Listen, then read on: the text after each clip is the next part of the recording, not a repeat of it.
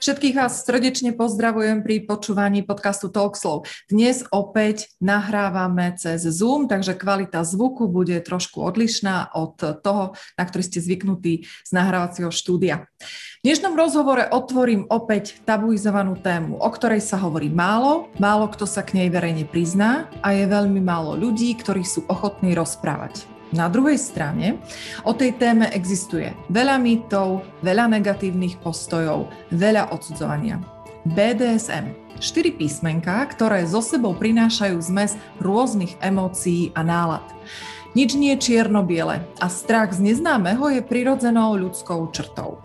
Zavalený predsudkami, ktoré si starostlivo zbierame počas života, veľakrát prichádzame o možnosť urobiť si život farbnejším, dozvedieť sa a následne dovoliť si veci, ktoré hlboko potláčame. To však neplatí v prípade mojich hostí, s ktorými sa budem rozprávať o ich životnom štýle, ku ktorému sa verejne priznávajú. Hostiami v podcaste Talk Slow sú Laura so svojím pánom Miloslavom Míkom, známym pod menom Mila Bakčer. Ahojte. Ahoj. No, v prvom rade veľká vďaka za to, že ste boli ochotní. Mila, ty si už taká hviezda v tomto obore, predpokladám. Laura, tak prostredníctvom vlastne Laury som spoznala aj Milu, takže Laura, tebe veľká vďaka. A to vám je veľmi obdivuhodné, že vy asi kde vás pozvu, tak tam o tom rozprávate. A to už hovorí o tom, že to je životný štýl, pretože s tým nemáte problém. Rozprávate a rozprávali ste už aj na Slovensku, alebo toto je premiéra pre vás? Na Slovensku je to premiéra. Mhm. Ja milujem, keď niekoho tak premiérovo prinesiem na Slovensko. To sa teším. No, ja som dlho rozmýšľala, kde začať, pretože, tak ako som v úvode povedala, je to kontroverzná téma a vôbec ako debata. Tak ja by som začala takým tým základným slovníkom základných pojmov, ktoré by sme mali vedieť. A teraz berme to tak, že ľudia, ktorých sa o to zaujímajú, vôbec netušia, že či áno alebo nie. Tak ako by ste začali? No tak asi, když vezmeme tu základní terminologii, tak vlastně co znamená to BDSM, tak to je vlastně několik zkratek dohromady. To BD je bondage disciplína, což je nějaká záliba v nějakém omezování, pohybu nebo čehokoliv jiného. Samozřejmě ta bondáž nemusí být jenom děláme rovnocí fyzicky a nemusí být tě provazovat nebo poutama, ale samozřejmě týká se to i ty disciplíny v hlavě, to znamená nějaké omezení, které je třeba stanovený a jedním člověkem a ten druhý ho dodržuje. DS je dominance submisivita, to znamená to vlastně o tom, že jeden v tom vztahu kontroluje a ten druhý poslouchá. A SM je sadismus masochismus, což je vlastně opůsobení bolesti.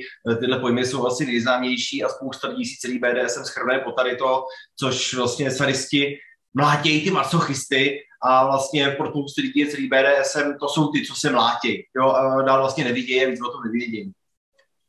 No a vy ste si tú poučku ako vlastne preložili, alebo kde vás by sme napríklad mohli zaradiť? Je vôbec niečo, alebo takto má BDSM nejaké stupne, že BDSM soft 1, 2, 3, A, B, C? Existuje někdo? No to je takový hodně individuální mix, jo, jakože představ si, že třeba ze 3 barev, jakože RGB složí 16 milionů barev, tak si prostě stejně tak namícháš ten svůj mix i v tady tom, jo, to znamená, pokud máme tu bondage disciplínu, tak v tomhle případě třeba se to o nějakém omezování je to hodně, protože to prostě k tomu ten vztah máme hodně a je to vlastně i ta kontrola. S tím souvisí ta dominance submisivita, kdy vlastně já opravdu Lauře ten život kontrolu docela do velké míry. A sadismus, masochismus třeba v našem případě není nějak extrémně rozvinutý, protože Laura není masochistka jako taková. Tam třeba tu bolest často používáme spíš jako v rámci trestů, v rámci té výchovy. A byť nějakou míru bolesti ráda má, tak to není takový extrém a od toho vlastně my jsme tady teďko 2, jo, ale takovou tu naši základní sestavu tvoří 3 lidi. A máme ještě jednu slečnu, což je vlastně moje druhá favoritka, druhá partnerka a tam ten vztah je hodně postavený na tom sadismu a masochismu, protože to je těžká masochistka, ale ona je hodně introvertka a nerada mluví. No, počkajte, a teraz ma zaujíma, že Laura, otázka na teba, ty nie si masochistka, to čo znamená, tak potom, a čo si ty vlastne v tom vzťahu?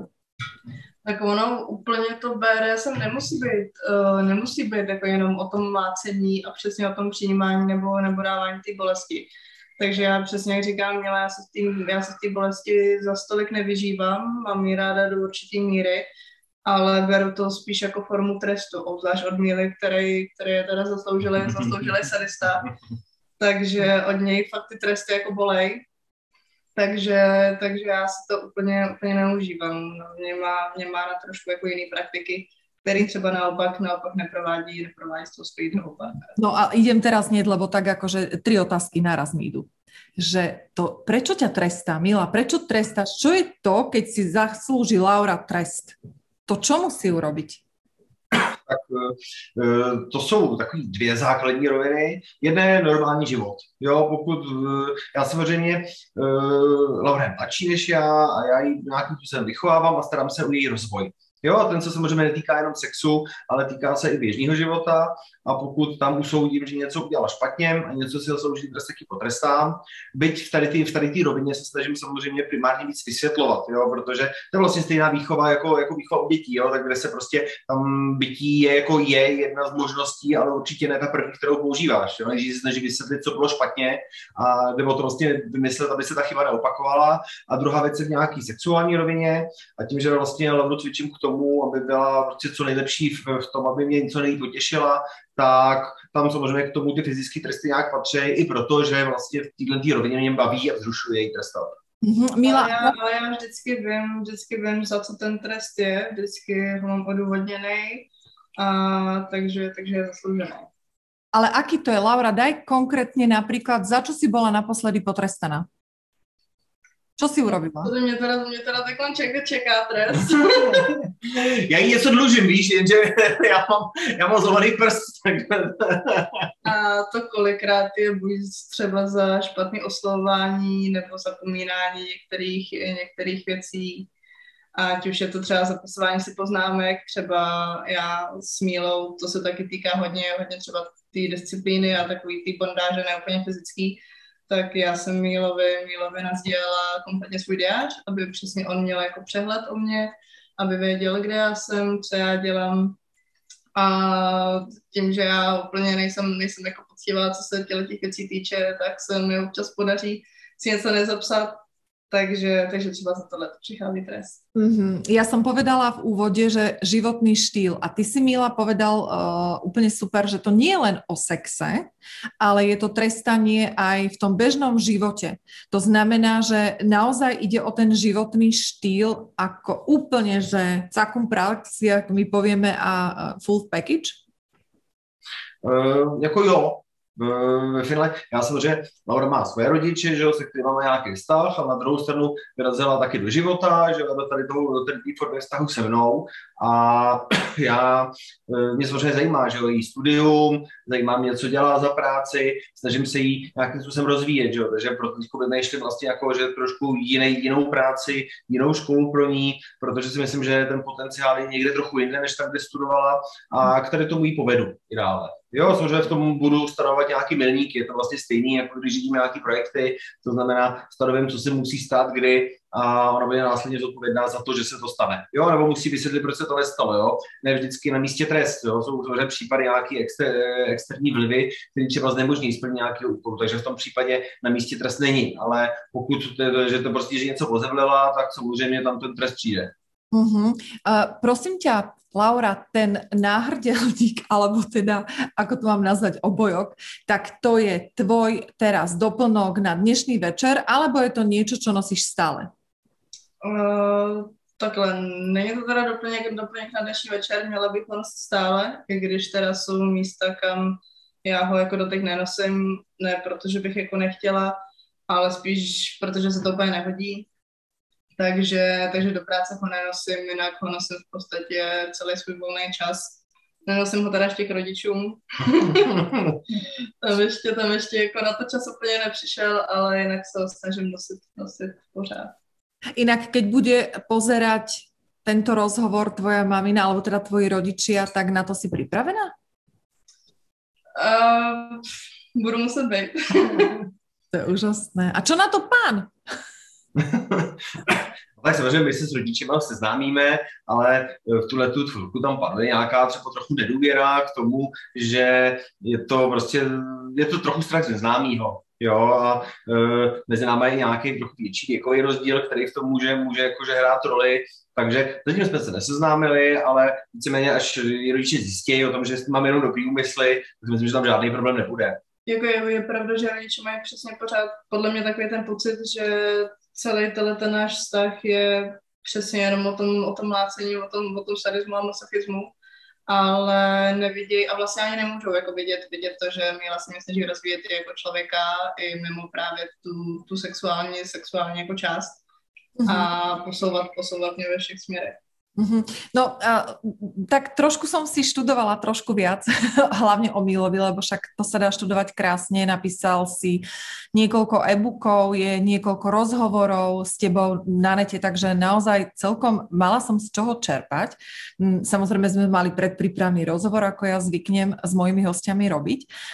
Ja teraz idem trošku ako rýpať a idem tak do hĺbky. Laura, no chytiť Milu ako pána, tak to je akože celkom úlovok, nie? Pretože podľa toho, čo som čítala, tak akože fakt, že dobrý. Si Laura pripravená na to, že by došlo k rozchodu? Čo potom? Ty budeš pokračovať v tom životnom štýle? Alebo akým spôsobom fungujú rozchody v takýchto vzťahoch? Tak já jsem do tohoto vztahu šla s tím, že jsem věděla, že to asi jako nebude vztah do konce života a že to nikdy nebude takový ten plnohodnotný partnerský vztah, na který je asi jako většina lidí zvyklá. Takže, ale jako kolikrát přemýšlím, jestli je to pořád jako takový můj výstřelek, nebo mě to bude jako bavit jako dlouho. A takže mě to v tuhletu chvíli baví nás to oba dva, baví nás to spolu a užíváme si to, pokud nás to prostě někdy přestane bavit nebo se naše cesty rozdělí, tak se rozdělí, ale myslím si, že jako lidi se dokážeme pořád dál bavit. Milá, ty to máš jako? To má zaujíma, lebo ty máš přece nějaký back.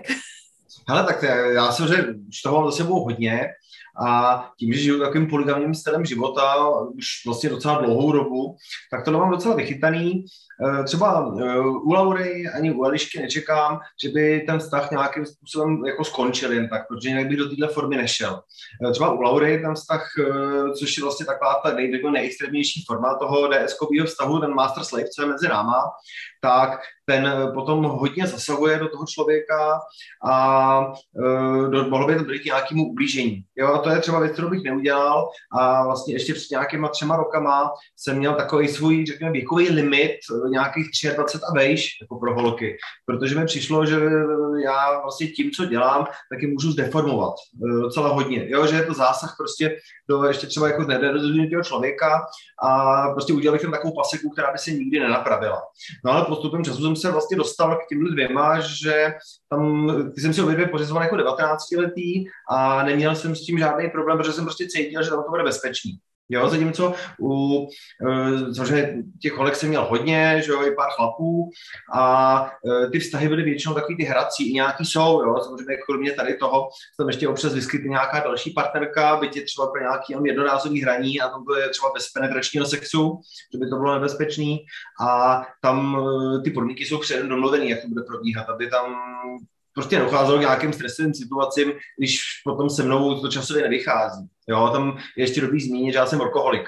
Jo, jako už si to dávno přiznávám, vím to o sobě spoustu let a já vlastně nemůžu těm holkám dát tolik času, kolik bych chtěl, protože mám vlastně 2 full-time joby. Jo, a s tím se pak špatně hledá čas, takže je potřeba do tady toho vstupovacím rizikem a třeba u tady toho vztahu jsem se hodně bál, jak to bude fungovat, protože jak je tam ta velká kontrola, tak to vyžaduje hodně úsilí z mojí strany a je tam zároveň nějaká jakože duševní závislost ze strany toho submisiva, takže jsem se bál, abych nikomu neublížil, konkrétně Lauře v tady tom případě, ale myslím, že se nám to daří dobře balancovat. Mm-hmm. No, Mila, ale ty na to, že si workoholik, tak teda toho stíhaš dosť, počúvaj ma, keď si tu vymenoval teda, že toto jednorázovky a Laura a ešte a tá ďalšia, tak prosím te pekne, to stíhaš teda kedy? Po nociach? Či, lebo ty si to tak aj niekde napísal v tom svojom článku, že ty vlastne cez deň robíš, makáš a potom sa hráš s bolesťou, alebo taká zaujímavá formulácia tam bola. Tak ako to... Tak ja přesne pracujem ako ajťák. To je normálně klasický full-time job, kde pracuju, že sedím u kompu, řeším úplně jiné věci a potom vlastně čtvrtky, pátky, soboty píchám helu. Pondělí mám administrativní den a úterý, středu mám na soukromé aktivity a neděli mám na tréninky. Už jsem před rokem přestal pracovat v neděli. Jo, že ten čas mám tak jako hodně rozvrstvený, proto si ho musím víc plánovat. A jsem se na to zvyk, no, nebo to, že prostě není to takový, že každý den máš čas a nevím, co budu dělat, prostě já vím, co budu dělat, protože tam mám daný diáře. Ja by som ešte rada podotkla, ty si spomenul svoj piercingový salón alebo tetovací salón Hell, ktorý je veľmi známy a chodia za tebou ľudia dokonca aj z iných krajín a sú ochotní cestovať, pretože si v tom naozaj špička. V Čechách si dosť uznávaný práve preto a vyhľadávaný práve preto, že aplikuješ aj piercing do intimných častí tela. Dobre som to povedala? To jsi řekla správně, takhle nejsem uznávaný jenom já, víc lidí a každý máme svoji specializaci. To znamená, moje primární specializace jsou genitálie, zejména chlapy. A moje druhá specializace, ke který jsem vlastně přišel postup před roky jako slepej houslím, je píchání uší malým dětem. A to jsou tam je třeba zajímavý, že tohle dělám s Ednou. No? Edna to je vlastně dneska už světoznámá rigerka, která taky dělá v Helu a tam mi dělá asistentku. A my s Ednou jsme oba dva sadisti. A přesto ty dětský uši děláme nejméně bolestivě ze všech, protože tím, že umíš pracovat s bolestí, tak ten proces nastavíš tak, aby to dítě nebolelo. Jo, je to taková pěkná paralela, co používám, je srovnávání katů a doktorů, protože kati byli vlastně první doktoři, protože oni znali anatomii a zároveň pokud člověk přestal právo utrpné a zjistilo se teda, že je nevinný, tak ten kat měl povinnost ho dát dokupy, co nejít to šlo. A tady je to úplně stejný. Já jsem zvyklý někomu třeba působit bolest a nechat na něm co nejméně stop. A úplně ten samý proces, až na to jako reverzně používám u těch dětí. A u malých dětí je často problém, že vlastně, když to píchá někdo, do toho neumí, což jsou často doktoři nebo nějaký kosmetičky, tak to dítě ideálně vezmou od matky, takže už tady to samotné dítě stresuje a teď ho tam mordujou a držej. A samozřejmě, když někoho omezuješ a držíš a ještě si s ním zavřená, že jo, tak jasně, že tu bolest máš víc. Zatímco u nás to dítě drží matka v náručí, my prostě předtím jednají, předtím proškolí a všechno to vlastně děláme jako takovou hru a až na okamžik samotného píchnutí ho ten rodič přidrží, ale to dítě je ve stresu přibližně 60 až 90 vteřin. No, takže to proběhne hrozně rychle a dítě záhy potom zjistí, že je všechno v pořádku a že vlastně nic nebolí a přestane brečet. Takže proto se je tam těžší se dostat, jo, protože za námi jezdí lidi kvůli dětem prostě stovky kiláků, protože chtějí mít kvalitně píchlý, chtějí sterilně a nechtějí, aby to dítě zbytečně trpělo. No tak toto, počkaj, to už mi išiel normálne teraz názov podcastu, vieš, že najradšej pícham genitálie a detské uši. To sa dá říct, že líp, my vždycky říkáme, dneska pícháme deti, jo, tak ono to zvíte veselé. Ježiš, áno. Ale abych se vrátil k těm specializacím, že jo, takže třeba pak jsou ženský genitálie a v těch naopak exceluje naše Mirka, jo, která je to hodně známá, protože zase, že těch piercingů má na sobě taky hromadu a byť já jsem ženských napíchal spoustu a jich dost dělám, tak spousta holek se za ní právě, nejenom protože se stydí, a protože ona to nosí, to je samozřejmě nejdůležitější vědět, co máš na sobě, jo, pak máme zase Štimona, který se zabývá modifikacema. Takže je to o té specializaci, že každý den děláme všecko. Jsou věci, vlastně, které já vůbec nepíchám, jako mikrodermály, tak já jim nevěřím. Nemáme na tu technologii, není mi blízká, ale když necítím, že bych to byl dobrý, tak to nedělám. Uh-huh. No, predpokladám, Laura, že ty nějaký piercing asi od Mil budeš mať pichnutý, či? Jo, pár je. Pár ich je, no a vieš čo, toto nám trošku približ, počúvajú nás väčšinou ženy, tak čo, je to bolestivé, či stačí vydržať len tú prvú bolesť a potom si už zvykneme? A je pravda, že jak tady teda Mila před chvilkou mluvila jako o té bolesti a o tom, že to je všechno víceméně v hlavě, tak je to pravda, já to můžu potvrdit. Já vlastně moje první dva piercingy intimní mi píchnul Mila hned poprvé, co jsme se viděli. A to bylo teda v rámci jako hrátek, takže já jsem byla nabuzená adrenalinem a v podstatě skoro ani nebolely. Mm-hmm. A když jsem měla jet na další, které byly naplánované dopředu, do Helu, takže do piercingového studia, a tak jsem byla šíleně ve stresu. Fakt jsem se bála, fakt jsem se klepala. Já jsem se tam sedla a Mila na mě ještě, ty se bojíš, viď? A já říkám, já se bojím, no. Fakt jsem jako se bála, bolely jako hodně. a ve finále ty další, který byly, tak ty už byly zase v pohodě, protože už jsem věděla, co od toho čekat a ono zase, ty, co mám já, tak nejsou jako zase tak jako bolestivý, že je to fakt jako tenoučká tkáň a i se to hojí poměrně rychle a dobře, takže v pohodě. Vy jste... sa stretli tak, že ste sa zamilovali. Viete čo, mňa toto zaujíma totižto. Je možné, aby sa BDSM vzťah zamiloval tak, viete, tak romanticky, že ako ty si, Mila, povedal zase v nejakom rozhovore, že muži majú mravenčenie a ženy majú motýliky. Tak prebehlo u vás mravce s motýlmi? Tady to, takhle, BDSM vztazích je to naprosto běžný, jo, to je vlastně ten vztah jako každý jiný, až na to je, že je o něco bohatší, jo, takže to se vlastně se toho vztahu vůbec neliší, jo, u mě je to třeba trošku složitější, že já tu hlavu mám nastavenou hodně pracovně a funguji hodně logicky, takže u mě to vnímání citu je trochu komplikovanější, minimálně jako vnímání mých, ale jakože samozřejmě, že funguje to stejně jako každý jiný vztah. Laura? Teraz sa pán na teba pozrel, to znamená čo? Má povedať niečo? Jak by to definovala ona? Takhle, jako já můžu za sebe říct, že mám Milu ráda, mám ho hodně ráda jako člověka, ale přesně si myslím, že jsme si jako nastavili nějaký hranice, šli jsme do toho vztahu s ničím a to se jako snažíme taky udržet v té rovině. Mm-hmm. Takže přesně tyhle ty city tím, že já na jednu stranu vím, že z druhé strany nebudu nikdy opětovaný, tak já ani nerozvíjím. Aha, no to je pravda. Takže raňajky do postele a bič, alebo ako to funguje? V podstate. No vyzerá to, ako keby som to zažívala. No povedzte mi teraz takéto... Čo mňa zaujalo, keď sme mali prvý ten rozhovor, tak to je, že môj pán, my sme si tak, Laura, aj písali, lebo my sme sa dali dokopy prvé a ty si mi tak napísala, že spýtam sa môjho pána a to už pre mňa bolo, že wow, to je aké dobré.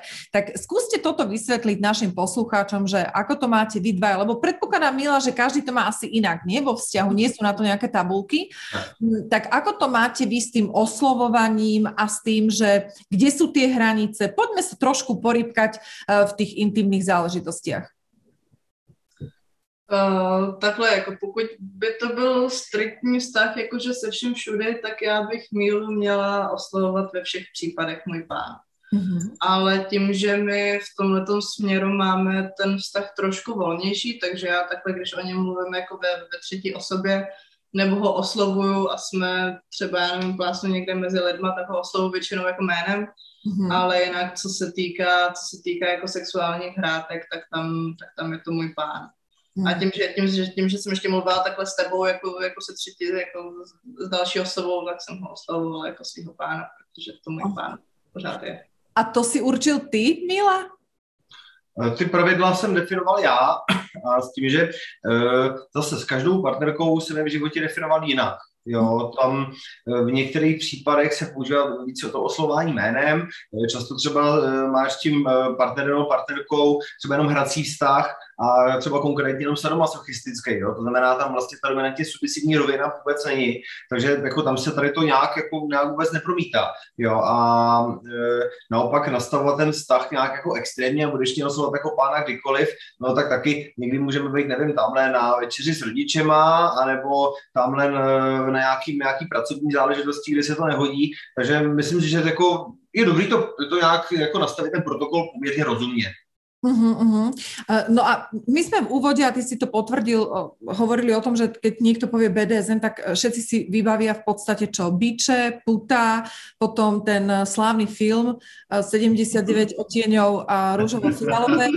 No a teraz ako čo? Tak toto je BDSM a stačí, alebo čo? Poďme sa porozprávať trochu o tom, že ako sa vlastne zaradiť do toho, ako vlastne zistiť, že áno, som to, nie som to. Skúste nám niečo také praktické dať.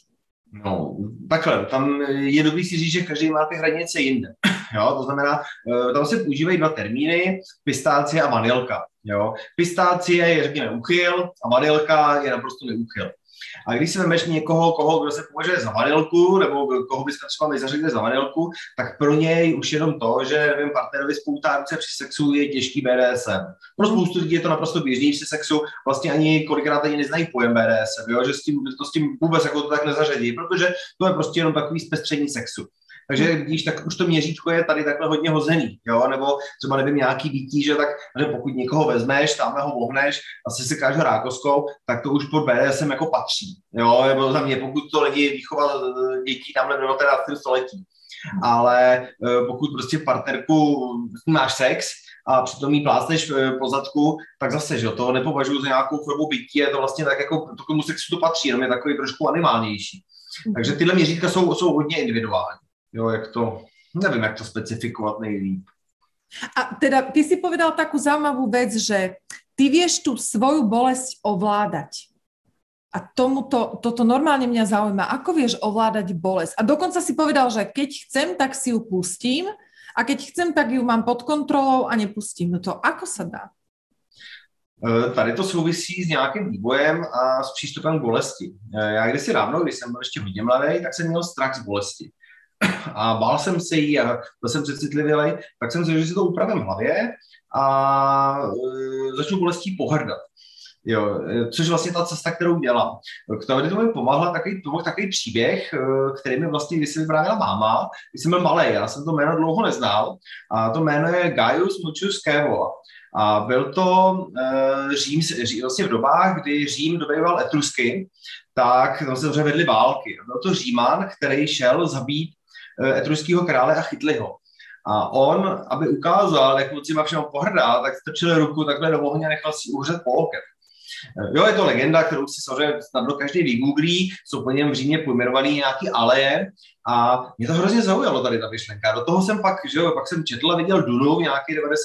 letech, kde to v té ruce taky zavánělo a pak jsem řekl, hele, tohle to musí jít. A začal jsem pracovat s bolestí, snažil jsem se ji kontrolovat, vypínat a samozřejmě pak vyhledávat větší a větší bolest.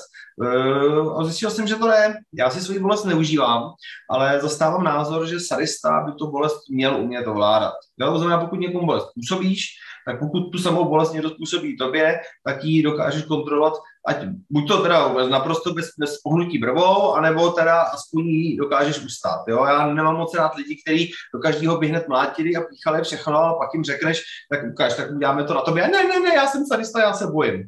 Aha, a počkaj, teraz si ma, ale vidíš, toto je dobrá vec, toto som si neuvedomila.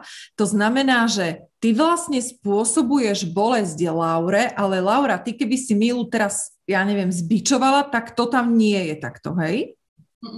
Aha, čiže to je len vlastne jednosmerné, akože Mila voči Laure. V našem případě ano, ale jsou pak páry, které jsou jako switch, a kde si třeba ty dole střídají. Jo, tam to je naprosto v pořádku, protože se oba dva užívají. Aha, takže aj toto je forma, že si proste vymieňajú počas toho... To je běžná, jo, ona technicky za to je každý člověk switch, až na to, že záleží na tom, koho má toho tvýho partnera. Jo, třeba Hora je vůči mě submisivní, protože já jsem hodně dominantní, takže tam je to přirozený. Ale vůči spoustě lidem se chová dominantně. No a to, čo si povedal, že teda by bolo fajn, aby si aj ty dokázal zniesť tú bolesť, to znamená, že robíš Laure iba to, čo si myslíš, že ty by si zniesol. No, že toho dělám mnohem méně, než bych já snesl. Jo, když jsem třeba Elišku, tak ty opravdu působím bolest velkou. Jo, čo to je napríklad? Povedz nám, čo to je veľká bolesť? Tak třeba bytí do krve opravdu hodně, jo, že ta krev cáká a tak, jo. Takže tam samozřejmě tak bylo dobrý se srovnávat s ní a já vím, že bych to vydržel, tu bolest, jo, bez nějakých větších problémů, protože já už jsem si svoji bolesti napáchal dost a vím, jak funguje moje tělo a moje hlava. No. Takže s tou je lepší to srovnávat, v tomhle případě se o velkou bolest nejedná. OK, no tak toto si pojďme teraz povedať hranice. Ako já... tvoja partnerka a ináč povedz nám, Laura, ako teda, ty si kto vlastne? Keď Mila je pán, tak ty si kto? Ja som jeho otrokyňa. Otrokyňa, OK. Tak keby ja som Mila bola tvoja otrokyňa, tak ako ti vyšlem signál, že a dosť, Mila, stačí, už ma nebi. Normálně se spolu budeme bavit, budeš dělat cokoliv a já to poznám. Já jsem pověrně empatický a hlavně předtím, než tě třeba začnou být, tak si spolu budeme dlouho povídat a já tě budu znát. Takže já, byť samozřejmě je to doporučený postup, používat nějakou stopku, jo, VDSM, tak já vycházím z toho, že já ty lidi, než je s tím a začnu něco dělat, tak je poznám, jo. Takže já v tu chvilku poznám, že sice říkáš, já chci ještě, ale už se tebe cítím, že to tvoje tělo nezvládne, jo, takže pak tu stopnu. To je třeba problém u Elišky, která by chtěla vždycky víc a já jsem ten, kdo to ukončuje, protože vím, že bych ji zranil moc. Jo, no, pak jindy budu říkat, já už to nevydržím, ale já poznám, že tam máme ještě trošku rezervu. Jo, ale je to hodně o tom vnímání toho partnera. Jo, a zároveň je to o tom, že vlastně u BDSM je potřeba respektovat ty tři zásady základní, jo, čím se vlastně liší od nějakého domácího násilí nebo ubližování nežádoucího, a to je SSC. Safe je bezpečně, to znamená tak jako víš, co děláš.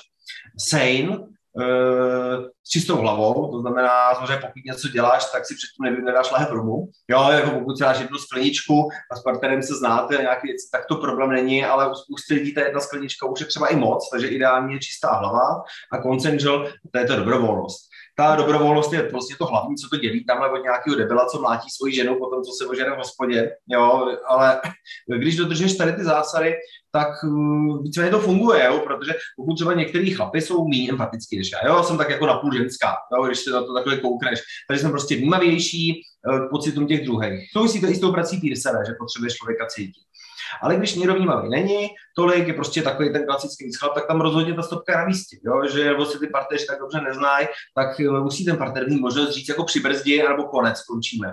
Čiže to sú vlastne dopredu dohovorené tie pravidlá, že napríklad keď poviem mrkva, tak to už naozaj, že bolí a už chcem stopku? Mhm. Presne tak. A ty si hovoril aj o tom, že niekto chce ešte viac. Tak keď chce viac a tá mrkva tú mrkvu nepovie, tak prečo ty sa rozhodneš, že nedáš jej viac? Protože už vidím, že to poškození těla je třeba docela velký. Ta situace vidím, že třeba ten člověk jeví náznaky toho už nějaký jakože únavy zvětšený.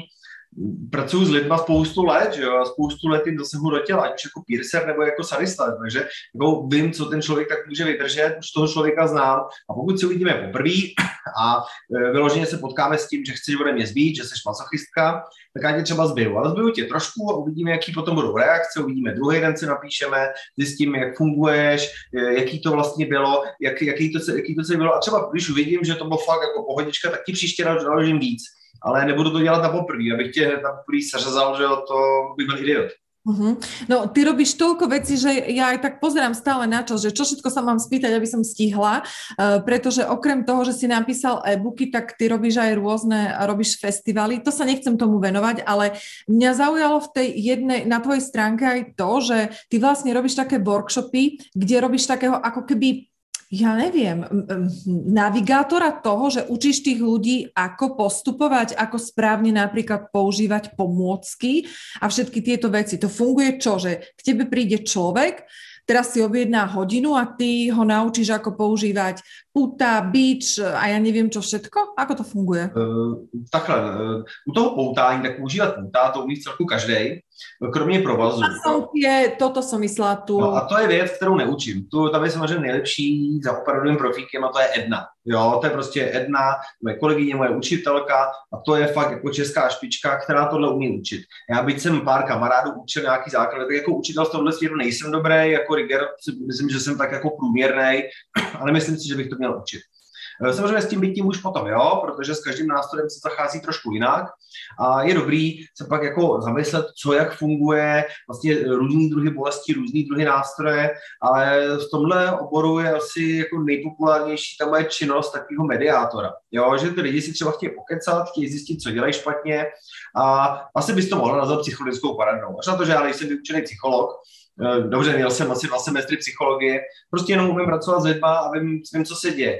A často je to třeba, že v tom vztahu nefunguje komunikace a zjistíš, že třeba oba dva v tom vztahu by chtěli to samý, jo, že by chtěli to samý, ale bojí si říct si to navzájem, no, ale když to pak řeknou mě, tak já jim prostě řeknu, hele, tak kurva, tak spolu mluvte, že jo, tak jsem tady byl skoro zbytečný, kdybyste si to řekli na rovinu, co chcete, a ty lidi si samozřejmě často stydí mluvit o svých potřebách. Já jsem se taky, když si ráno stydil styděl za to, co jsem, a neví, že zatímco u mě vědí, že mě si nemusí stydět, protože já prostě, jako já je za to nezavrhnu a samozřejmě to, co mají jako své představy, tak já jsem to prvně už zažil. Uh-huh. Laura, ktorý nástroj máš najradšej? Alebo ktorý používate vy najčastejšie? Nejčastěji?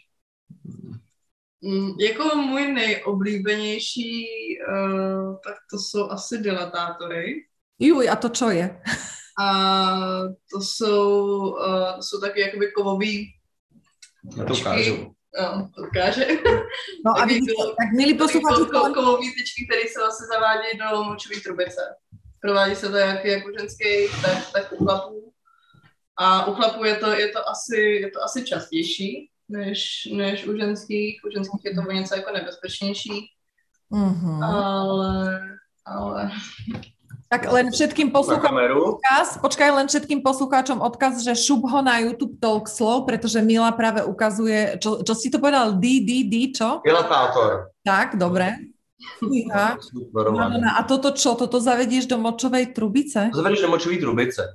A močová trubice je citlivá a pro spoustu lidí jako pozitivně citlivá, jo. Ať se toho jako hromada lidí děsí, tak nejpopulárnější je to mezi chlapama. Jo? Vlastně na Bagshopu, to je vlastně ten e-shop, který provozujeme. Je to vlastně, jo, to je tady ten, co ho na triku.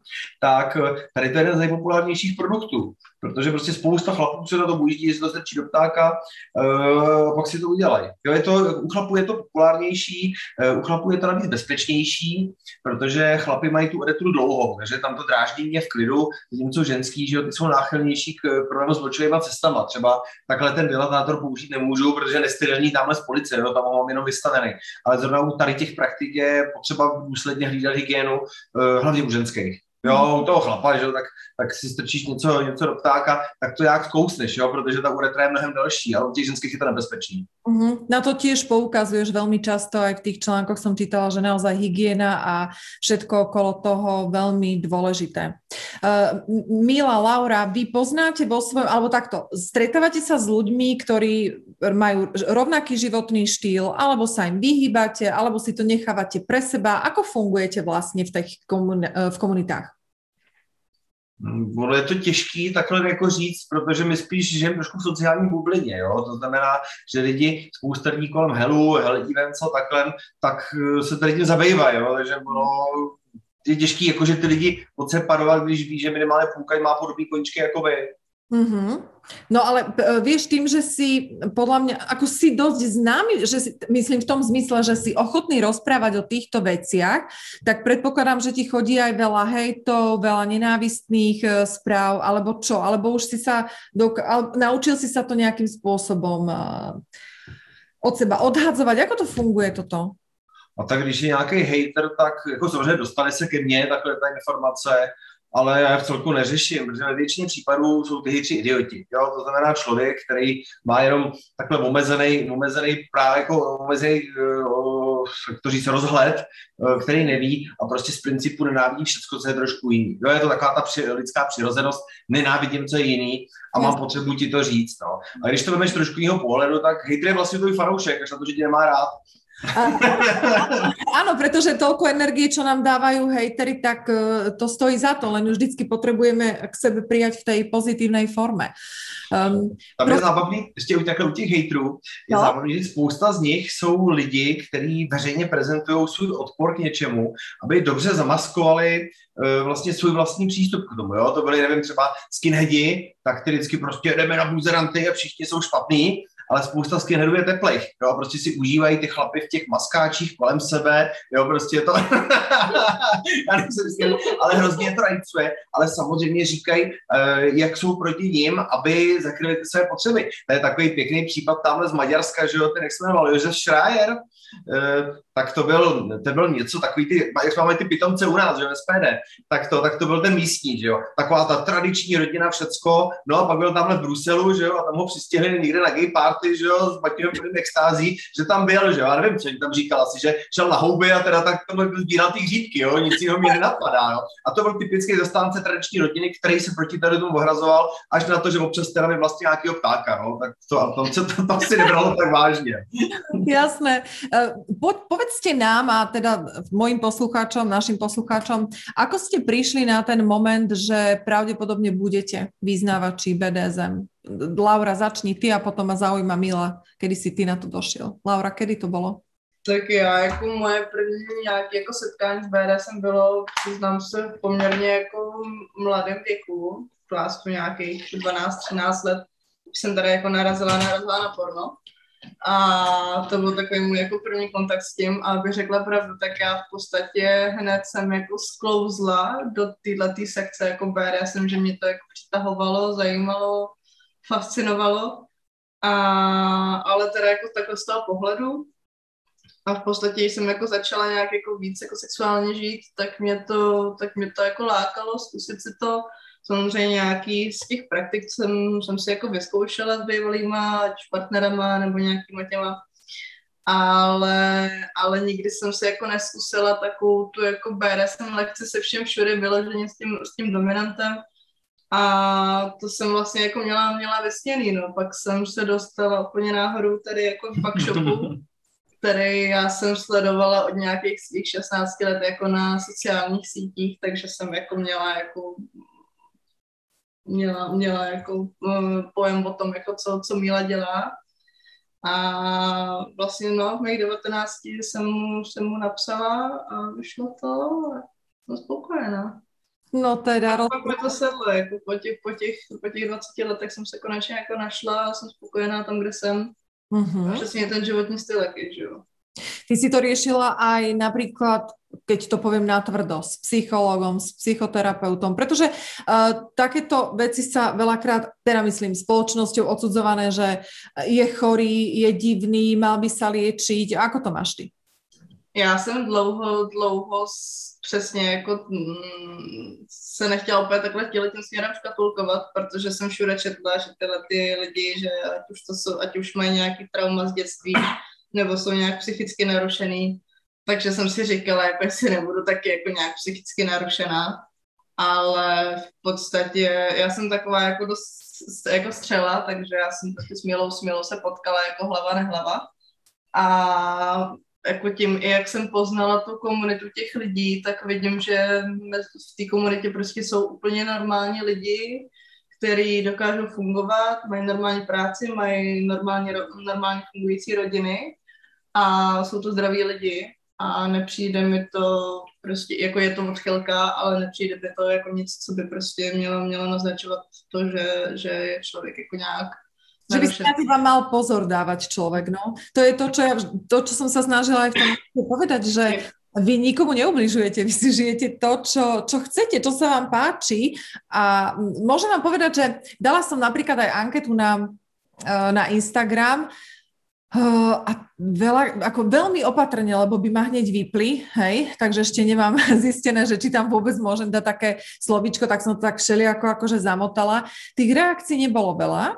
Myslím si práve z toho, že je stále taký ten opatrný postoj k tomu a máme tendenciu ľudí súdiť. Akože tie predsudky tam fičie naplno. Mila, ty si kedy si uvedomil, že vybereš sa týmto smerom? Takhle, moje první náznaky tady toho se mě došly projevovat už jako v raném věku. Jo. Já si pamatuju, že v nějaký první nebo druhý třídě, protože to jsem byl na jiný škole, takže to dokážu odlišit, jsme se se spolužákem bavili o tom, jak bychom jiný spolužáci seřezali zadek, a postavilo se nám do toho péro. 12 rokov už? V 6-7 letech. Ale to, na co se používá, jsem zjistil až na té další škole, až asi o rok nebo o dva později. Jo? To znamená, tady to mě vzrušilo podvědomě, ale vůbec jsem nevěděl, proč je to vlastně najednou takový tvrdý, že se nemůžu ani vyčůrat. Ježišmarja, co se děje, že? Takže takovýhle projevy se u mě, jako si pamatuju už jako z dětství, a vlastně pak až v pubertě jsem zjistil, že chci trošku jiný věci, a měl jsem s tím trošku problém, že? Protože kolem mě byli lidi, kteří tady to nějak jako tomu nehověli, a přesně no, ty vole, tamhle ve filmu, tam byl chlapek zbičoval ženskou, tím nemyslím teďko Angeliku, ale byli to Voxworks, takový horor. A samozřejmě, ona se tam potkala Markýze Desáda a nechala se bičovat a líbilo se jí to. A teď všude jsem viděl ty pohoršený kamarády, jak já bych porozbil držku za tady to, tak jsem říkal, drž hubu, ty vole, to jako ne. A říkal jsem si, co teda se mnou bude, že asi budu mít jednou trošku problémy, jakože partnerky jsem nacházel, ale takový ten běžný sex ten jako mě nikdy úplně neuspokojoval, jo, nějak jako mi to nedávalo to, co mělo. A až pak časem nějak po 20 jsem se začal věnovat, jako jsem trošku si rozšířil obzory, ale tam už mě to bavilo a najednou jsem začal žít jak chci, že jo. Zjistil jsem, že takhle postižených lidí v úvozovkách je strašně moc a že rozhodně nemám problém sehnat si partnerku na tady to. Aha, a, no a toto je napríklad, dobre, čiže dve veci mám, že ako sa hľadajú partneri na toto, to je prvá vec. A druhá vec je, že či si ostal zaskočený v zmysle, že ako Laura hovorila, že tak asi by som to mala riešiť, lebo niečo nie je v poriadku. Zaskočilo ťa to aspoň na chvíľu, či vôbec? No tak samozřejmě, že jsem přemýšlel, to bylo, že já jsem 20 let starší, takže to byly 90. léta a v tu dobu, že to teprve začínal internet, to ještě fungovaly BBSky jenom tenkrát a tam jsem si možná nedočetla nic jako rozumného a bavit se o tom nemáš moc kým a věřím, že kdybych v té době šel tamhle za nějakým psychologem, že jo, psychiatrem, tak mě pomalu zavře do blázince nebo mi dali nějaký prášky, protože jsem asi divnej. Hele, i dneska je spousta doktorů, kteří si myslí, že jsou blázniví. Jo, místo aby to brali jako normálně lidskou potřebu a tomu člověku řekli, aby se jako přirozeně vybil.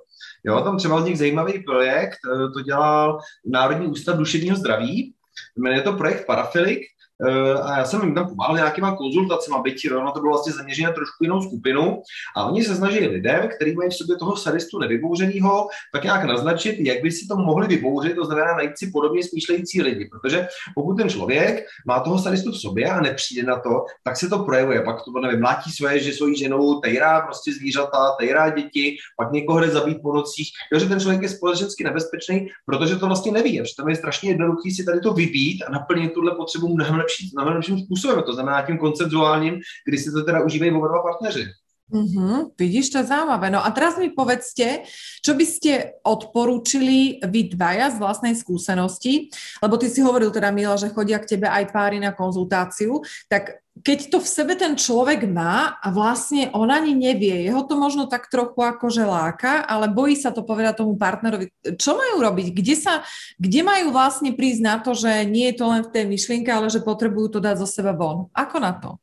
No, úplně nejřív ze všeho si to musí přiznat on sám sobě. To znamená nezatloukat to sám před sebou. Jo? Spousta lidí to má v té hlavě, ale nepustí si tu myšlenku dál a říkají si, to je špatný, to přece nejde. Opravdu se nad tím zamyslet, analyzovat, co ho vzrušuje toho člověka. Dneska je to jednoduchý, tak si to najde na internetu, zjistí tak nějak vlastně, co asi tak chce, co ho od toho života láká. No? A pak samozřejmě záleží na tom partnerovi. Jo? Ne? V každém stavu to možný je. Já věřím, že tamhle, nevím, třeba na východním Slovensku, že jo, nějaká hodně křesťanská vesnice, že jo, když tam je 5,5 lidí a jeden kostel, tak jako tam se to bude špatně s někým probírat, ten člověk to bude mít trošku těžší, jo. Ale jinak nejlepší je se tak jako najít pár lidí, se kterou se třeba může bavit, jo. Ať už začít nějakou internetovou skupinou, samozřejmě ta osobní komunikace je nejlepší. Jo, já jsem na ten internet nikdy byl odkázaný a standardně se s lidma po internetu neseznamuju, ale u mě je to daný tím, že já s lidma pracuji běžně, chodí za mnou a hlavně tím, že každý ví, co jsem zač, tak se nebojí se mnou mluvit otevřeně, protože vidí, že já je nezadrnu, takže já se pak bavím s každým o těch věcech naprosto otevřeně. Jo. Zase, že jo, pokud tamhle seš, nevím, politik, že jo, a ideálně jako ta rodina teda jako hodně křesťansky založená, tak budou to mít lidi těžký, no, najít si někoho k sobě. Samozřejmě znám takový lidi, kteří musí tajit, co jsou zač, pro ně podíváme takový jako třeba občas soukromý párty, protože ty lidi nemůžou jít nikam na veřejnost. A chápu to, každý máme svůj život nějaký, no. Uh-huh. Ako áno, samozrejme, že nechceme mená, ale teda potvrdzuješ to, že je to naozaj zmeska ľudí, že nie sú to len ľudia, ktorých by sme mohli nazvať, že postihnutí, ale naozaj sú to ľudia, ktorí sú či už vo vysokých funkciách, sú aj známi a jedno s druhým, takže potvrdené. To jednoznačne, a tým myslím ako politiky, proste opravdu veškerou státní správu, podnikatelskú sféru, je to opravdu napříč celou společností. Uh-huh. A funguje ten predsudok, alebo ja neviem, to je možno aj mýtus o tom, že hlavne teda ženy a a takisto aj muži v tých vysokých funkciách, že potrebujú byť buď teda tí submisívni, čiže chodiť po štyroch. Ja to teraz zľahčujem, hej, aby takú úplne všeobecnú terminológiu, čiže chodiť po štyroch, alebo tie ženy, ktoré sú v tých vysokých funkciách, tak potom, keď prídu domov, tak sa rady nechajú vybičovať, nech trošku pocítia aj oni tú nadradenosť. Tak dá sa to takto zjednodušene povedať, že súvisí... No?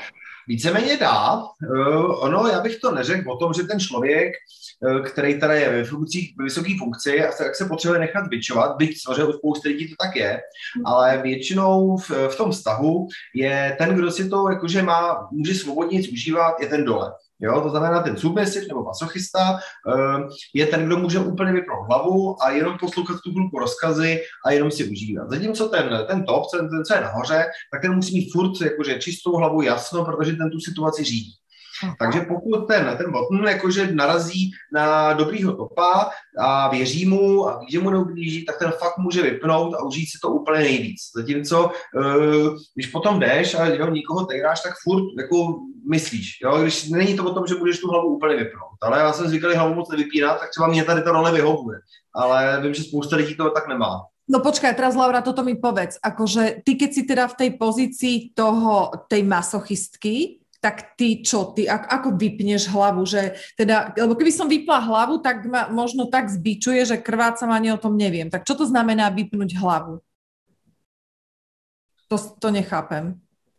Tak jako já v tu chvíli jako nepřemýšlím nad věcma. Já jako jediný, co mám v tu chvíli v hlavě, je, abych jako uspokojila tady Mílu a dělám to, co se po mně chce a neřeším jako vůbec nic jiného a jdu zatím jako jeho uspokojením. Že, Mila, ty dávaš pokyny Laure, čo má robiť, alebo ty hneď robíš to? Ako toto mi vysvetlíte ešte?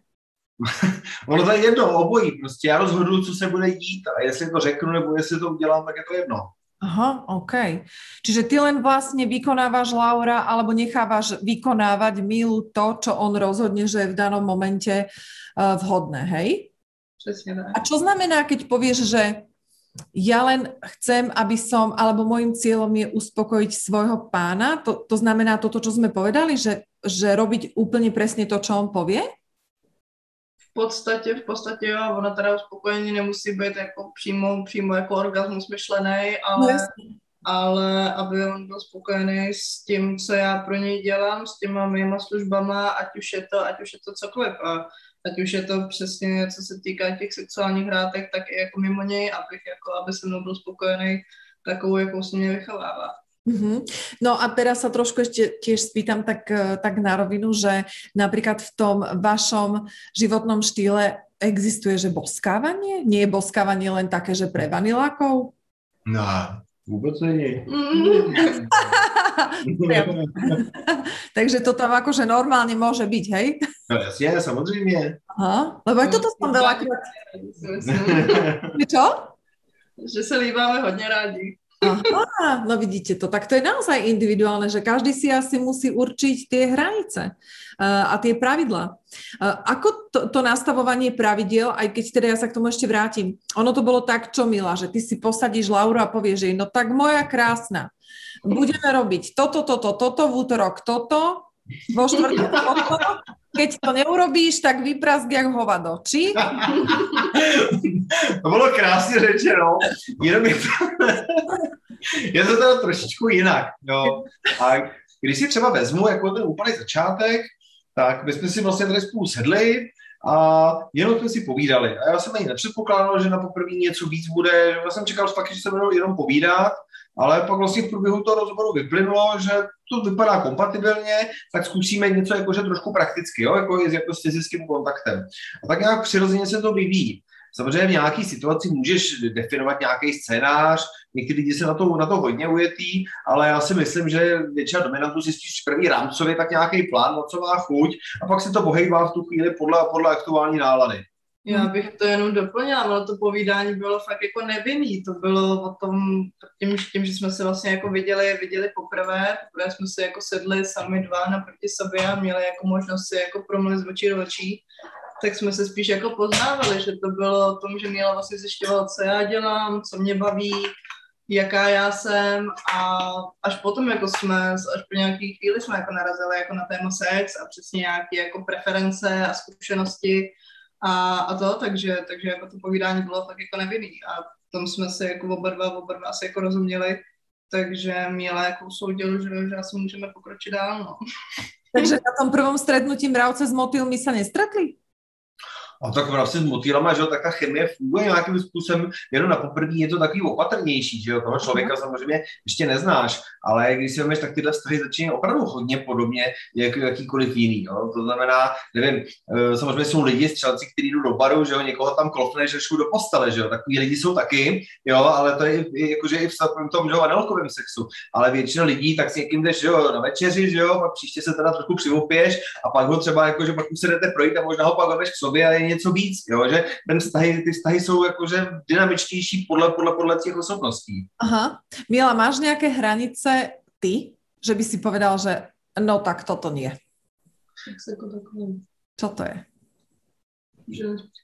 Jo, takhle, no, to je jako taková to je běžná hranice, třeba penetrační sex, tak já mám víceméně panickou hrůzu z pohlavních chorob. Jo, nikdy jsem nic neměl a nikdy nic být nechci. Jo, jsem piercer, pracuji s krví, prostě nechci tady tu věc mít a do toho mám několik piercingů v penisu, který mi znemožňují používat kondom. Takže já, pokud se rozhodnu mít penetrační sex, tak samozřejmě je to až potom s partnerkou, kterou už znám delší dobu, už vím, že jim můžu věřit.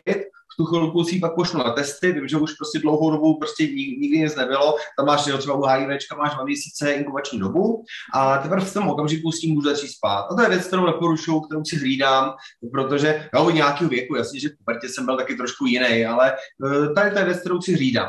Jo, že neudělám to prostě taky to, že potřeba hned do té ženský strčit ptáka, co to je, jo. Ten sex je samozřejmě zábavný, je super, ale nechci zaprvé, nechceš s každým a za druhý netvoří základ mýho života. Jo. Jsou věci, které jsou mnohem zábavnější a ten sex je jenom jedna z těch mnoha dílků. OK, a můžem teda se spýtať konkrétně, vy dvaja máte penetračný sex? Ano. Čiže vy už ste tam, že Laura otestovaná, všetko splňa všetky podmienky tohto už hledalo. Taky jsme spolu začali spát asi až po 3 měsících, co jsme se jako vídali a potkávali a Mila mě jako používala, ale bez toho penetračního sexu. Mm-hmm. No a Laura, a ty máš čo takú tu, že hrúzu, že nie, toto v žiadnom prípade. Čo je to u teba?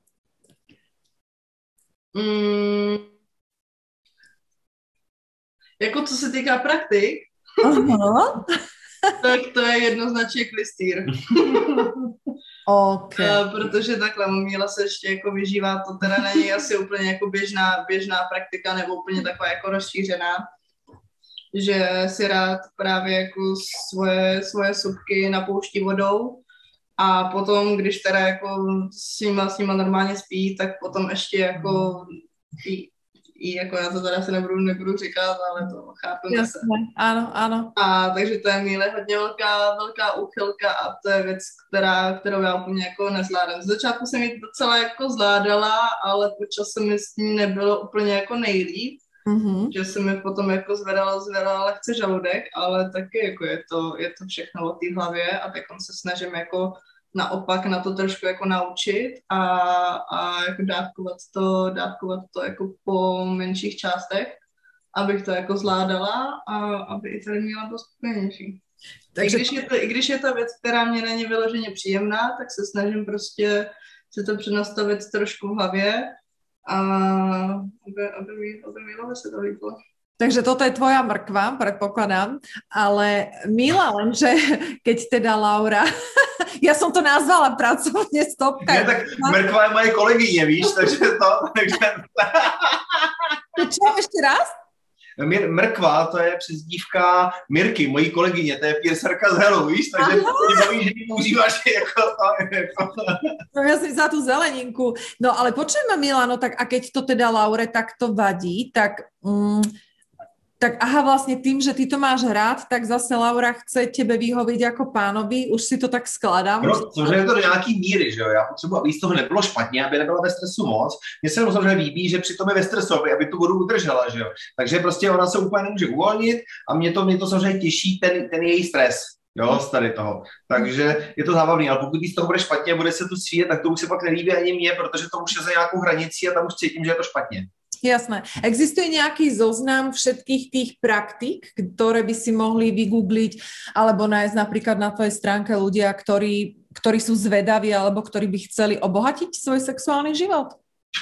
Jako takhle, jako seznam praktik určitě jako někde bude dohledatelný, ale myslím si, že jako spoustu lidí přesně jako si najde třeba i nějakou svoji úchylku, která vůbec jako nemusí být jakkoliv pojmenovaná. Že jako kompletní seznam podle mě nikde nebude. Já třeba vím, když jsem si zakládala profil na platformě FetLife, což je, já tomu říkám, že to je takový jako Instagram pro uchylný lidi, protože je tam spíš jako tady ta komunita lidí, je to bez cenzury, přesně přidávají se tam fotky, videa, různé jako příspěvky. A právě i kompletně ten profil si vyplňujete, jestli vyplňujete si orientaci, jestli jste v podobném třeba DS vztahu a třeba i právě své fetiše. A když jsem si vyplňovala teda ty fetiše, tak jsem o půlce z nich absolutně netušila, co jako znamená, a doteď to nevím, protože toho je fakt jako tolik, že... A čo je tým pádom také, že fakt, že najbežnejšie?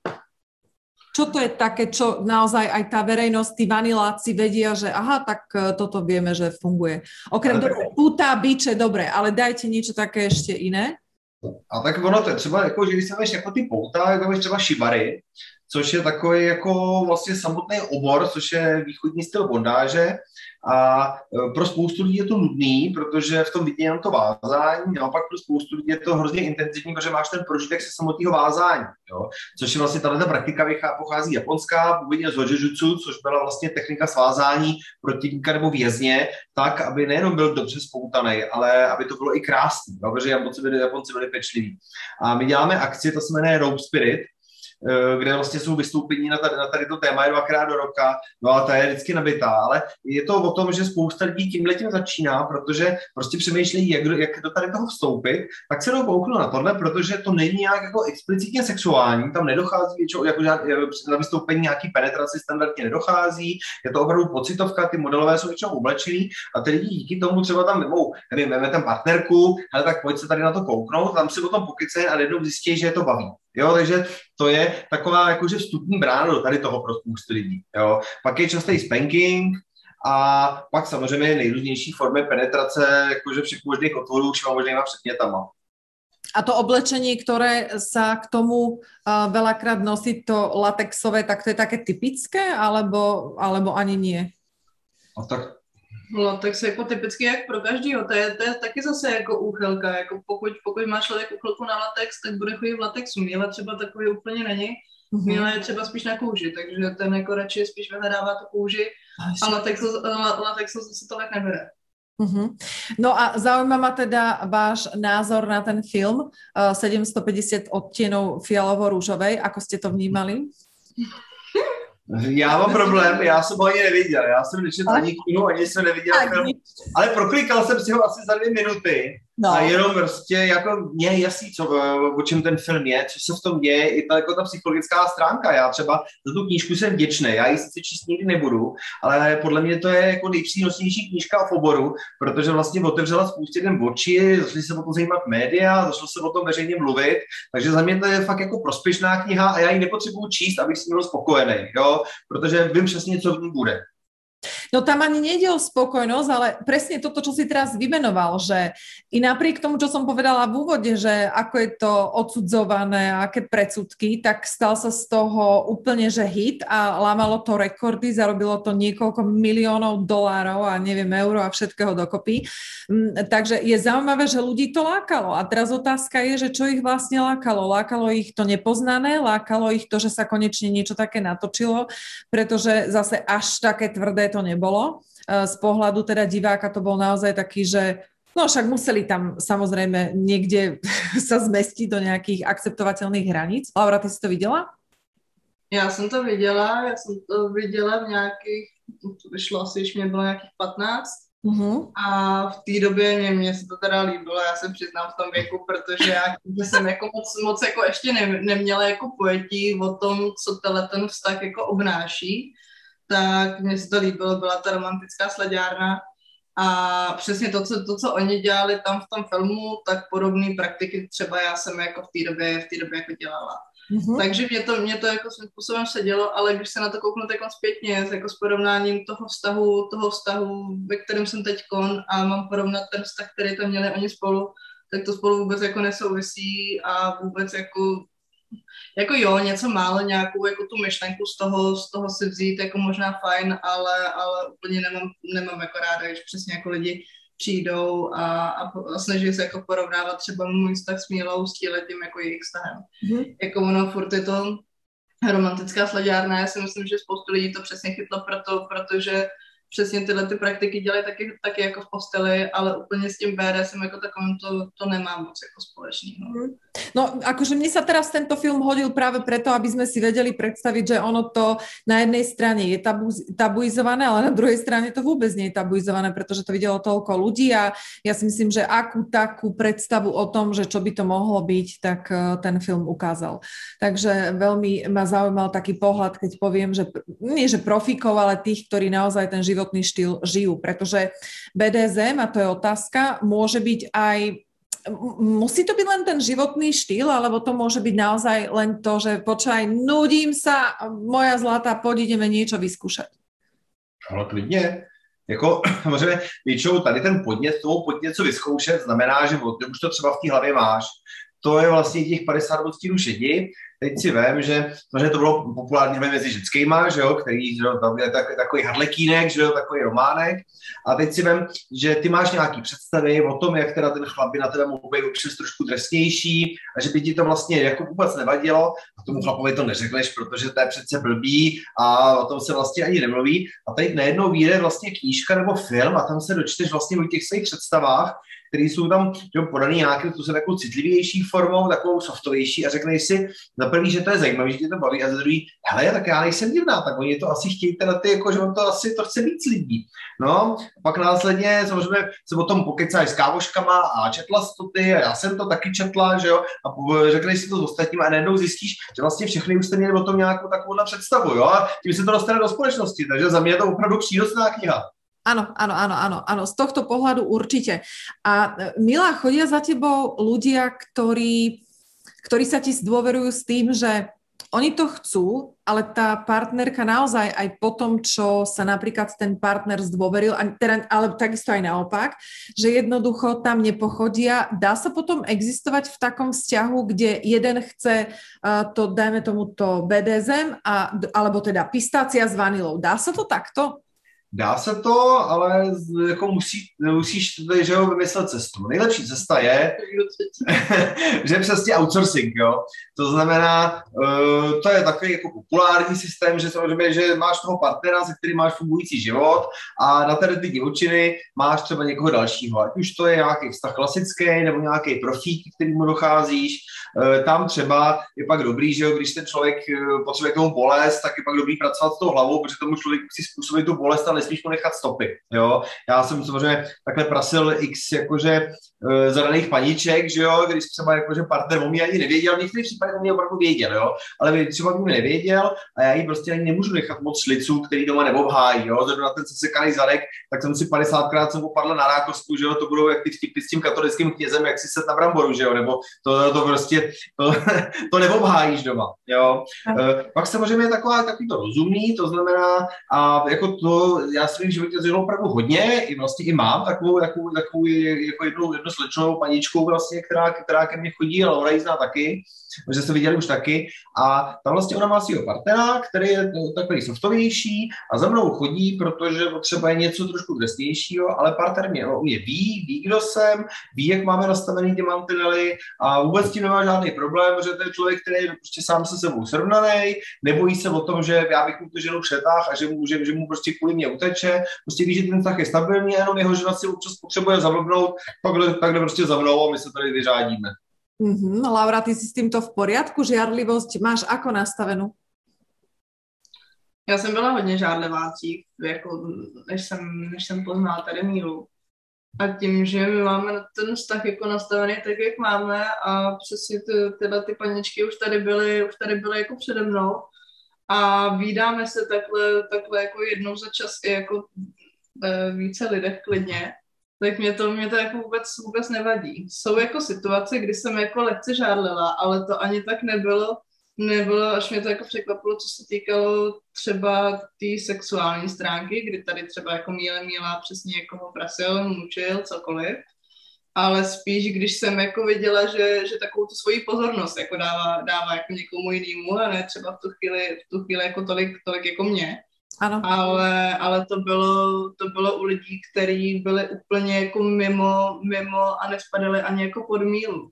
Mm-hmm. Že to, no. Jako v nelogických situacích prostě, jakože tam, kde bys to neřekla. Mhm, mhm. A teraz takú vanilkovú otázku. Nad rodinou ste niekedy rozmýšľali, že založíte si rodinu?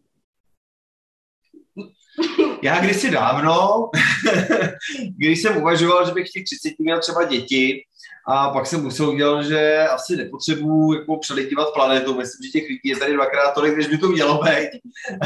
Takže já si myslím, že je důležité šířit myšlenku. Jo, určitě ne děti. Já mám kocoura a teď si budu pořizovat dalšího. To je pekné, šíriť myšlienku, nie deti. To je pekné, to si vypichnem z rozhovoru. Laura, myslím si, že ty asi ešte nejaké uzávery robiť nebudeš v tvojom veku.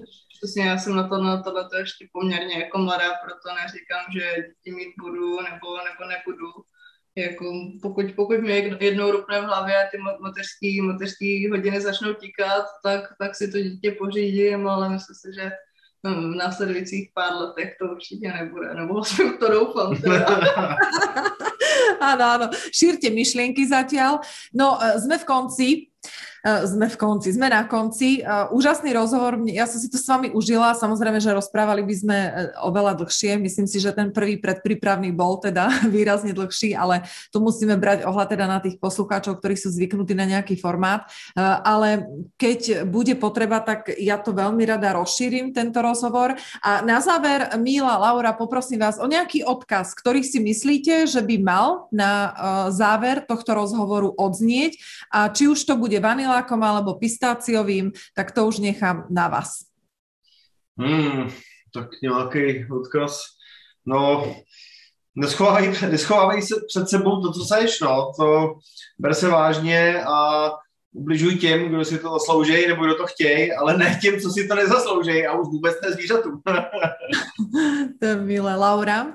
Já jsem chtěla říct v podstatě něco dost podobného, no. Neschovávejte se a nebojte se okolí a buďte takový, jaký ste. Super, akože ja vám veľmi pekne ďakujem za otvorenosť.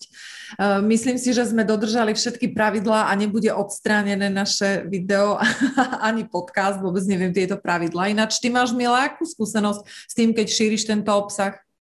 Co se týká textu, tak vlastně žádnej, protože kromě nějakých sociálních sítí, kde musíš vyhvězdičkovat nějaký písmena, samozřejmě kde je jakýkoliv obrázek, tak tam to musíš hrozně hlídat. Hlavně by to nebyla ženská bradavka, mužská je v pořádku, protože se hodně liší od sebe, takže může no, úplně stupidní jako u těch sociálních sítí, ale jinak jako v médiích všeobecně s tím problém není a jenom samozřejmě nesmíš používat nějaký výrazivo, který by tam musel vypípávat, jo, že se jako drží se v nějakých rozumných mezích. A čo sa týka BDSM, tak používaš na sociálnych sieťach toto, alebo to nahrádzaš? BDSM, ja si nejsem úplne istý, ja si myslím, že to asi môžeš, vždycky môžeš tvoriť, že to je Bible discussion study meetings. To je dobré, no. Ja som to tak všetko. Slovo BDSM sa používa, môžeš ho normálne používať na sociálnych sítich, keď chceš. OK, no tak to len taká otázka, že ako to budeme teda propagovať, ale to si poprípade s vami ešte zavolám. Tak Laura, Mila, ja vám ešte raz veľmi pekne ďakujem a želám, aby tento životný štýl prinášal veľa bolestí a veľa radostí. Ďakujem za pozvání. Všetkých, ktorí s nami ostali až do konca, by som rada oboznámila s tým, že od novembra 2021 sa budeme pravidelne stretávať na novej platforme Live Slow. Nájdete tu všetky aktivity a aktuálne dianie na jednom mieste. Ak hľadáte podcasty, ktoré ste si ešte nevypočuli, zaujímavé články, samotné prepisy niektorých podcastov pre tých, ktorým sa nechce počúvať, exkluzívne online stretnutia s odborníky z rôznych oblastí, ono možno aj Mílu s Laurou odslovím na nejaký super live talk na našom webe, uvidíme, možno sa dohodneme a budete môcť priamo klásť otázky, ktoré ja som nestihla, aby ste mi ich nenapísali do odkazov.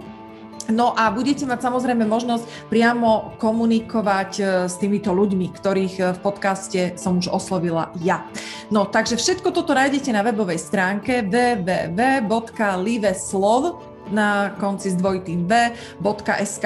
Po registrácii získate vstup k celému obsahu a spoznáte ľudí, ku ktorým by ste sa inak nedostali. A verím, že k Mile a k Laure by ste sa nedostali, pretože ja som ich tiež dostala ako odporúčanie. Do pozornosti vám dávam aj privátnu facebookovú skupinu Talk Slow Group, do ktorej mi stačí poslať žiadosť a ja vám ju potvrdím. Na ďalším kanálom je Instagramový profil talkslow.maria.bernátová a tam každý deň s vami komunikujem prostredníctvom príspevkov alebo storiek. Stále mi môžete písať aj na súkromnú mailovú adresu maria@talkslow.sk. No dnes ako kokcem, super, že? Takže či už sú to postrehy, nápady, alebo len tak, že radi počúvate podcast Talk Slow. No a v prípade, že vy ste tá osoba, ktorá stojí za to, aby jej príbeh odznel, tak mi opäť napíšte a tentokrát na adresu redakcia@liveslov.sk. Majte sa krásne, užívajte si svoju jedinečnosť, každý deň žite Live Slow a ja sa na vás všetkých teším, či už osobne, alebo pri počúvaní podcastu Talk Slow.